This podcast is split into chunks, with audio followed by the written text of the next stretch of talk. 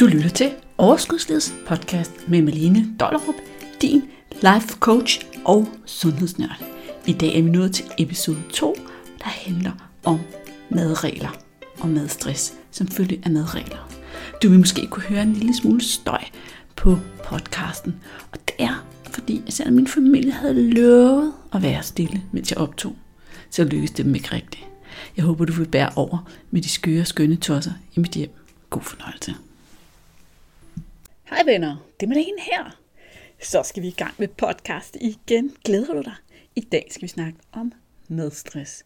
Det er også et af mine yndlingsemner, eller også er det bare et dejligt, dejligt ord. Fordi det beskriver super godt, hvad rigtig mange af os kvinder, vi oplever, efter vi gang på gang og år efter år har prøvet at følge reglerne for, hvordan vi skulle spise, hvordan vi skulle motionere, hvordan vi skulle træne, hvad vi skulle spise, hvornår vi skulle spise, og hvor mange gange vi skulle spise, hvor mange gange vi ikke måtte spise, hvornår vi skulle lade være at spise, hvornår vi endelig skulle spise. Puh, der er mange regler, er der ikke? Ofte så møder jeg i min coachingpraksis kvinder, som er så fyldt op med regler, som de prøver at følge, at de i praksis ikke kan lade sig gøre, fordi at nogle af reglerne modsiger hinanden. Og rigtig tit, så siger de, jamen jeg gør ditten datten dutten, jeg spiser fem gange om dagen, eller jeg spiser min morgenmad, selvom jeg ikke er sulten, eller andre ting. Og når jeg så siger, hvorfor gør du det? Så bliver der altid en pause. Og så siger de, jamen, det skal man da. Skal man ikke? Det har jeg lært, at man skal. Og så er det, jeg plejer at sige, hmm, men har du nogensinde oplevet, at der er nogen, en eller anden undersøgelse, der viser, hvad du skal gøre, eller en eller anden slankekur, eller en eller anden guru, eller en eller anden slags, der siger, at du skal gøre noget. Og kort tid efter, så er der nogle andre, som modbeviser det og siger, at du skal gøre det modsatte. Hvordan kan du egentlig vide, at det er rigtigt? Jeg tror dybt og inderligt på, at den rigtige måde, den rigtige vej, det er den her med at lytte til sin egen krop, og måske også en gang imellem prøve sig lidt frem. Mange af os, vi har simpelthen så mange regler, som vi forsøger at følge, at det på bund og grund er umuligt for os, og vi spænder ben for os selv med alle reglerne. Og der er en ting, der er helt sikkert med alle de regler, og det er, at det umuligt gør den proces, det er at lytte til den klogeste rådgiver, der findes på denne jord, når det gælder dig og dit velbefindende og din krop, nemlig din egen krop og din egen visdom. Så på en eller anden måde, så vil jeg foreslå, at vi finder ud af, hvordan vi skal rydde ud i de regler. Hvordan vi skal give slip på reglerne. Lad mig lige først tage et tjek med dig. Lider du egentlig af madstress? Hvor mange regler har du for, om du må spise, og hvad du må spise, hvornår du må spise, og hvordan du skal spise? Lad mig prøve at nævne et par regler, som jeg hører, som måske kunne være dine, og så lad os høre, om du har nogle af dem. Jeg skal spise mindst x antal måltider om dagen. Jeg må ikke spise mere end x antal måltider om dagen. Der må højst gå så og så lang tid mellem hvert måltid, jeg spiser om dagen. Jeg må ikke spise kulhydrater. Jeg skal spise kulhydrater. Jeg må ikke spise for meget fedt. Jeg må i hvert fald ikke spise brød. Hvis jeg først har spist sukker, er alting lige meget. Der er en masse fødevarer, som det er forbudt at spise. Det er en dårlig idé at spise havregryn til morgenmad. Det er en god idé at spise havregryn til morgenmad. Jeg skal bare spise æg til morgenmad, hvis jeg vil være sund. Jeg må kun spise kulhydrater efter jeg har trænet. Jeg skal spise kulhydrater før jeg træner. Hvis jeg ikke spiser kulhydrater inden jeg træner, så kan jeg slet ikke gennemføre min træning. Morgenmad er dagens vigtigste måltid. Aftensmad er dagens vigtigste måltid. Jeg spiser helt sikkert for store portioner. Det er store portioner, der gør mig tyk. Jeg spiser helt sikkert for mange måltider. Det er for mange måltider, der gør mig tyk. Okay, jeg tror, jeg stopper her. Jeg tror, du har fået billedet billede af, at der kan være utrolig mange regler. Og at de regler egentlig bare ligesom er krykkestokke for, at du kan få et eller andet, som du kan følge, og du tager imod det, fordi det føles godt, og det føles trygt, og det føles sikkert, og overlade det til nogle andre og fortælle dig, hvad du skal gøre. Fordi ved du hvad, hvis du følger det, som de andre siger, at du skal gøre, og det går galt, så er det jo ikke din skyld. Har du nogensinde tænkt over det? Men i virkeligheden, så er det bare sådan, at alle de her mange regler, de tit spænder ben for, at vi når i mål. De spænder ben for vores succes. Og reglerne kan gøre sådan, at vi kan være så opfyldt af de ting, vi ikke må, så vi til sidst bliver helt besat af de ting, vi ikke må. Fordi inde i alle os mennesker, der bor i virkeligheden et lille bitte barn på fem år. Hvis nu det er mig, Malene, så er det lille Malene på fem år. Og Malene, hun kan godt lide at være modsat, og hun kan ikke lide regler. Så jo flere regler der er, jo sjovere er det at forsøge at bryde reglerne. Og det er faktisk også derfor, at du nogle gange går rundt og tænker, at du skal ikke spise kage. Det er ikke sundt at spise kage. Du vil gerne kunne sige nej tak til kage. Nu skal du altså holde dig for kage. Kage, det er bare strengt forbudt. Og når du så først tager hul på at få spist en bid af den her kage, så kan du opleve, at du går fuldstændig amok, og du propper det ene stykke kage ind efter det andet. I den her sådan, tro om, at du aldrig mere nogensinde i hele dit liv skal spise kage, fordi det er jo forbudt. Lad mig lige dele med dig, hvad der skete for mig dengang, at jeg begyndte på stenalderkost og gik rigtig meget op i stenalderkost. Fordi jeg synes egentlig, at det her stenalderkost, det var helt fantastisk. Det virkede virkelig godt for mig, og jeg fik det her stabile blodsukker, som var helt fantastisk at have. Jeg kunne mærke, at jeg fik mere energi i kroppen, og jeg fik en fladere mave, og jeg var rigtig glad. Og desuden så kunne min sådan logiske hjerne godt lide alle argumenterne bag, hvorfor vi skulle spise på den her måde, og hvorfor at det var godt for vores krop. Men jeg havde også så mange regler for, hvad jeg ikke måtte spise, at det nogle gange var en lille smule svært. Fordi når man er på stene, der koster, må man ikke spise brød og bønner og sukker og alt, hvad der er kunstigt osv. osv., osv. Så det endte tit med, at når jeg så nåede derhen til om eftermiddagen, hvor jeg igen var sulten, fordi at min frokost typisk havde bestået af en masse salat og noget kød, og måske ikke super meget fedt, så jeg var sulten kl. 3. Rigtig sulten så begyndte jeg sådan at tænke over, hvad jeg kunne spise. Men der var ikke rigtig noget, fordi det var ikke okay at spise en robotsmad med ost. Det var okay at spise noget frugt, men det blev jeg ikke rigtig middag. af. Det blev jeg bare mere sulten af. Så der var ikke så meget. Men en ting, som man godt sådan måtte spise en lille smule på Stine det var mørk chokolade. Så det endte næsten altid med, at jeg hver eneste eftermiddag inhalerede en ordentlig mængde mandler og en ordentlig mængde mørk chokolade. Du kan måske nok forstå, hvordan det ligesom bliver til en ret stor del af ens kalorieindtag, når vi ikke snakker om otte mandler, men vi snakker om en ordentlig håndfuld af det ene og en ordentlig håndfuld af det andet. Og det er bare et meget godt eksempel på, hvordan at vi kan have så mange regler for os selv, at vi spænder ben for os selv.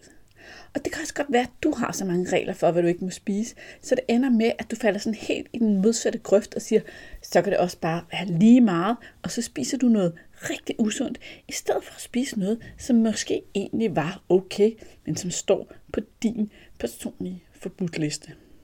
Så det skal vi have lavet om på. Og det skal vi have lavet om på nu.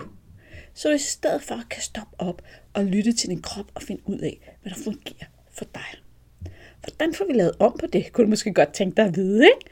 Så skal vi ikke lige tage hul på den del. Det synes jeg.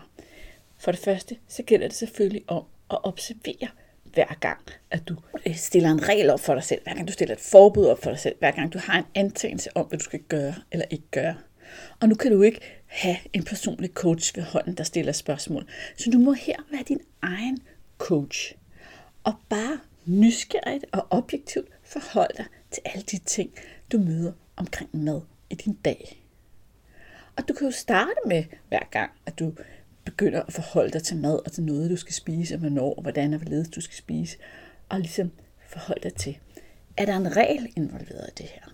Hvor har jeg den regel? Og tjener den regel mig? Giver den mening for mig? Giver den mig det, som jeg gerne vil opnå? Og ved jeg med sikkerhed, at jeg kan opnå det, jeg gerne vil ved at følge den her regel? Det er et rigtig vigtigt spørgsmål. Jeg gentager det lige. Ved jeg med sikkerhed, at jeg kan opnå det, jeg gerne vil ved at følge den her regel? Eller er det indtil videre bare en overbevisning, jeg har? Et andet rigtig godt spørgsmål er i virkeligheden, hvorfor det? Hvorfor følger jeg den her regel? Og hvis det er, at du finder ud af, at du følger den her regel, fordi det har du læst et eller andet sted, det har du hørt et eller andet sted, eller det ved du, at nogle andre har god erfaring med, så prøv lige at spørge dig selv, om den tjener dig, den her regel. Bare fordi, at det virker for nogle andre, vil det så også virke for dig. Det er lidt ligesom det her med, at hvert år så udkommer der tusindvis af slankeprogrammer og bøger, og der er lækre, flotte, tynde, slanke, stærke damer, der stiller sig op og siger, og mænd for den her skyld, hvis du bare spiser sådan her, og træner sådan her, og gør sådan her, så skal du se, så skal du nok blive slank. Sjovt nok, så har de alle sammen hver deres måde at gøre det på. Og sjovt nok, så virker den måde aldrig for alle, fordi vi er forskellige.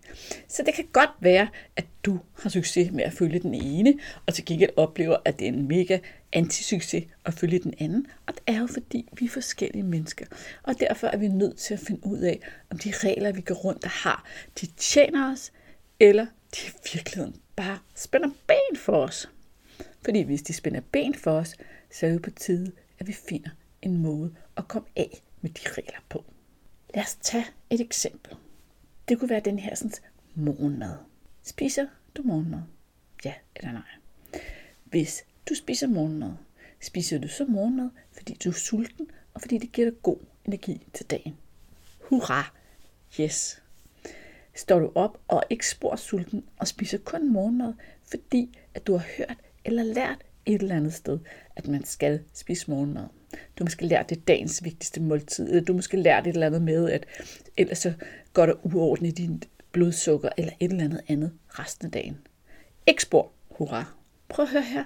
Hvis du hver eneste dag er stået op og spist morgenmad uden at være sulten, så kan det være, at det lige netop er her, du har fået de ekstra kalorier, der gør, at du ikke lige ser ud, som du godt kunne tænke dig, eller at du måske går og tager lidt på år fra år. År til år hedder det vist. Så skal du begynde at spørge dig selv, hvorfor spiser jeg morgenmad? Tjener det mig? Kunne jeg gøre det på en anden måde? Hvad vil virke for mig? Og så er det jo, at den næste og spændende fase kommer, hvis du spørger mig i hvert fald. Og det er den her med, at nu skal du i gang med at teste. Så lad os sige, at du har besluttet dig for, at du egentlig ikke er sulten om morgenen, og fra nu af vil holde op med at spise morgenmad. Det er super godt. Så går du i gang. Men prøv at tage det som en leg. Prøv at tage det som en test. Prøv at kigge på, nå, hvad sker der så med min krop og med min appetit resten af dagen? Fordi hvis det, at du ikke spiser morgenmad, fører dig ud på en kæmpe blodsukkerrutsjetur, som gør, at du hver eftermiddag propper sukker i hovedet, så er det selvfølgelig en dårlig plan. Men sker der i virkeligheden ikke rigtig noget andet, end du måske når at blive godt og grundigt sulten, inden du skal have frokost, eller du har brug for en banan og et eller andet kl. 11 for at strække den til frokost, jamen så er det jo super fint. Keep on the good work. Omvendt, eller det samme kan du lære af de her sådan, tanker og de her betragtninger, hvis du springer morgenmåltid over alene for at spare nogle kalorier. For hvis du springer morgenmåltid over for at spare nogle kalorier, men du i virkeligheden er sulten, og det i virkeligheden resulterer i, at du går resten af dagen og propper alt det forkerte i hovedet, fordi du ikke kan kontrollere dig selv og din appetit, jamen så skal du måske i gang med at eksperimentere og teste at spise morgenmad. Virkeligheden, så skal du bare betragte dig selv som, ja, du er eksperten, og en gang imellem, så er du lige nødt til at teste af, og måske tager det lige et par dage og finde frem til, hvad det er, eksperten egentlig mener om den her sådan, sag. Jeg har for eksempel i flere år, fordi jeg er typen, der er sulten om morgenen, spist noget med noget æg og noget avocado og sådan noget om morgenen. Og det fungerede egentlig også meget godt. Problemet var, at jeg faktisk blev forholdsvis så hurtigt sulten igen, på trods af, at jeg havde fået protein og fedt til morgenmad. Det jeg så fandt ud af, det var, at hvis nu at jeg puttede et stykke rugbrød ind i det her måltid, bare et stykke rugbrød, så rugbrød, to spejlæg, lidt avocado, nogle tomater og lidt grønt, kunne der ligge på min tallerken, så blev jeg pludselig ikke så hurtigt sulten igen. Jeg kunne simpelthen trække mit måltid i mange flere timer. Og det vil vi gerne have. Vi vil gerne have balance i vores blodsukker, og så vil vi gerne have, at der går noget tid mellem måltiderne. Fordi mellem måltiderne er jo ligesom der, at vi, kan man sige, forbruger af den energi og det fedt, vi har lagt på lager, da vi puttede maden ind. Så hvis vi hele tiden putter maden ind, så putter vi hele tiden på lager, og det er noget rod. Men udover det, så er det jo også utrolig rart ikke at skulle gå og tænke på mad hele tiden, og ikke hvornår kan jeg få noget at spise, og hvordan og hvornår sikrer jeg mig, at jeg har noget med mig. I, i, før i tiden, der var jeg helt panisk for at være sulten, og jeg havde altid mad i tasken, og vidste nærmest, hvordan jeg kunne få mad og alt muligt, fordi jeg blev så hurtigt sulten. Og jeg gik og troede, at jeg bare var sådan en type. Jeg var bare sådan en type, der var helt vildt sulten, og sådan var jeg bare født. Indtil jeg fandt ud af, at det var slet ikke det, det handlede om. Det handlede om, at jeg fandt ud af at samarbejde med min krop og få givet den de rigtige ting i de rigtige mængder. Så det er altså min opfordring til dig i dag. Det er, at du skal gå i gang med at stille spørgsmål ved dine egne regler. Du skal for det første spørge, er det en regel? Tjener den mig? Hvem siger det? Hvorfor gør den? Har den gjort mig godt indtil nu? Har jeg lyst til at beholde den? Eller har jeg lyst til at prøve at skrotte den? Og hvad sker der, hvis jeg skrotter den her regel? Og så gælder det selvfølgelig om at være en lille smule ops på, hvad sker der, når jeg skrotter reglen. Og måske gælder det også om og skråt en regel ad gangen, så du ved, hvad det er, der sker undervejs. Hvis du skrotter 20 regler, og det går fuldstændig i kage for dig, så ved du jo ikke, hvad for en af dem det er, du ikke kan undvære. Og så ender du måske med at slå dig selv oven i hovedet og blive mega frustreret. Og det er bare det sidste, vi ønsker her.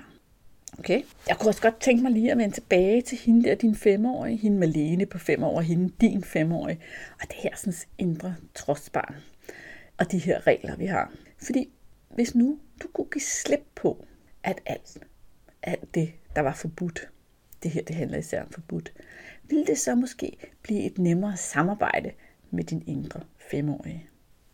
Ja, det ville det jo, fordi at når du så tillader dig selv at spise noget, som står på usundlisten, så vil det ikke være så svært at stoppe i tide. Men de fleste af os, vi er mega bange for, at hvis vi bare siger til os selv, Nå, i går var kage forbudt, i dag er kage ikke længere forbudt, fordi at, øh, yes, så skal jeg da bare ikke være sådan en, der går mok i kage, så skal jeg være sådan en, der bare kan spise et stykke, at det har den modsatte effekt. Vi tror simpelthen ikke på, at det kan lade sig gøre. Vi tror ikke på, at hvis det er okay at spise kage, så vil vi spise det med måde. Vi tror, at hvis det er okay at spise kage, så vil vi æde det hver dag, dag ud og dag ind i kæmpe mængder. Og det vil vi måske også, hvis vi ikke ægte helt har givet slip på det her med forbud. Og hvis vi ikke formår at lytte til vores krop, når det er, vi spiser kagen. Men hvad er det nu, der sker, når det er, at vi spiser en masse kage, fordi at vi har givet efter for vores femårige trodsbarn? For det meste, så sker der det, hvis ellers du formår at lytte til din krop, at du har det virkelig ikke særlig godt på nogen måder. Jeg snakker ikke om den der mentale måde, hvor du er mega ærgerlig og slår dig selv oven i hovedet over, at du kunne være så dum at gøre det her, og hvad du ellers finder på at sige til dig selv. Fordi den kunne jeg også godt tænke mig, at vi bare skrottede og brugte den eftertid til observation. Men jeg taler om den her sådan, fysiske fornemmelse i kroppen, når du har proppet dig selv med alt for mange stykker kage, om, hvordan du egentlig har det. Måske kunne du faktisk lige nu og her vedtage, at det var tid til et eksperiment. Jeg ved det godt, i dag skal vi åbenbart eksperimentere. Og det eksperiment er, at nu vælger du en ting, du rigtig godt kan lide. Og så er jeg altså ikke ligeglad med, om det er is, eller kage, eller Oreos, eller chips, eller whatever. Det skal bare være mad, det skal ikke være alkohol, for det, det trigger lidt her. Men lad os tage en eller anden madting, du er rigtig vild med. Og så beslutter vi, at nu tager du den her ting, så finder du et tidspunkt, og så æder du bare løs. Alt det, du kan, og lidt mere. Og så sætter du dig ned bagefter med det ene formål at mærke efter, hvordan din krop egentlig har det. Jo bedre du kan blive til det her, jo bedre du kan blive til at mærke efter, hvordan din krop egentlig har det, jo bedre kan du være til at stoppe. Hvis det er okay at spise kage, eller chips, eller is, eller slik, eller hvad det nu er. Og du udmærket godt ved, at når du har spist hele posen med chips, så har du der pommes til. Men når du har spist fire chips, så har du det egentlig stadigvæk okay. Og så har du lige fået tilfredsstillet den her trang. Så kan du stoppe. Men du skal have en fuldstændig helt og klar erkendelse af, hvor dårligt du har det bagefter, når du spiser for meget. Og de fleste af os er utrolig gode til at ignorere den her fornemmelse og pakke den væk. Skub den væk og lad som om det er noget andet. Så det du kan gøre, både med din planlagt øvelse, hvis du har lyst til at tage imod den her øvelse, men også bare næste gang, du falder i det her hul med at spise for meget eller af et eller andet, så kan du ligesom først, trin 1, Stop op. Vær kærlig over for dig selv. Drop alt den der selvpineri og alt det der slå dig selv oven i hovedet. Og så sig til dig selv, Nå, skat, hvad skete der lige der? Hvad var det lige, der udløste det her? Og hvordan har jeg det egentlig nu? Og så prøve at sætte nogle ord på alle de fornemmelser, du har i din krop. Det er meget powerfult nogle gange at få sat ord på. Ikke bare mærke en eller anden fornemmelse, skubbe den væk, men at virkelig sætte ord på. Det kan være, ja, jeg føler mig oppustet, og jeg har sådan en ubehagelig, kvalmende fornemmelse i min hals, som sådan trykker lidt på halsen. Min energi er helt nede i kulkælderen, og jeg kan mærke, at en begyndende hovedpine, som, som presser ude i siden af hovedet. Det er bare et eksempel. Men det her det er et eksempel på at sætte ord på. Det er lige netop sådan, det føles. Det bliver meget, meget konkret. Og det er også det, jeg vil have det til, fordi at du skal kunne huske det. Du skal sådan lige så stille og roligt plante nogle frø, der gør, at dig og din krop husker, hvordan det føles. Og jeg tænker, at du måske på et eller andet tidspunkt i dit liv har prøvet det. Måske har du på et eller andet tidspunkt i dit liv været udsat for noget, som du har fået i så store mængder, at du faktisk mere eller mindre holdt op med at indtage det i for altid, eller i hvert fald i et langt stykke tid. Og det kan være mad, det kan være søde sager, det kan være alkohol, alt muligt. Men sådan lidt en eller anden specifik fødevare, som du kan navngive, har du måske, hvis du tænker dig om. Og jeg sidder her og tænker, at det er nok 30 år siden, at jeg holdt en fødselsdagsfest, som startede med, at vi drak gammel dansk af nogle meget, meget store glas. Og det, der skete, var, at efter den fødselsdagsfest, der gik der flere år, hvor jeg vidderligt ikke havde lyst til gammeldansk. Alt muligt andet kunne jeg godt drikke, men jeg skulle dele med ikke have noget gammeldansk. Jeg fortæller dig selvfølgelig den her historie, fordi jeg håber, du kan genkende og kan komme i tanke om, at du måske selv har en lignende oplevelse. Nu er det ikke meningen, at det skal komme så langt ud for dig, at, at du aldrig vil spise fødevaren mere. Det skal bare komme så langt ud, at du skaber en indre stopklods, inden det går over gevind.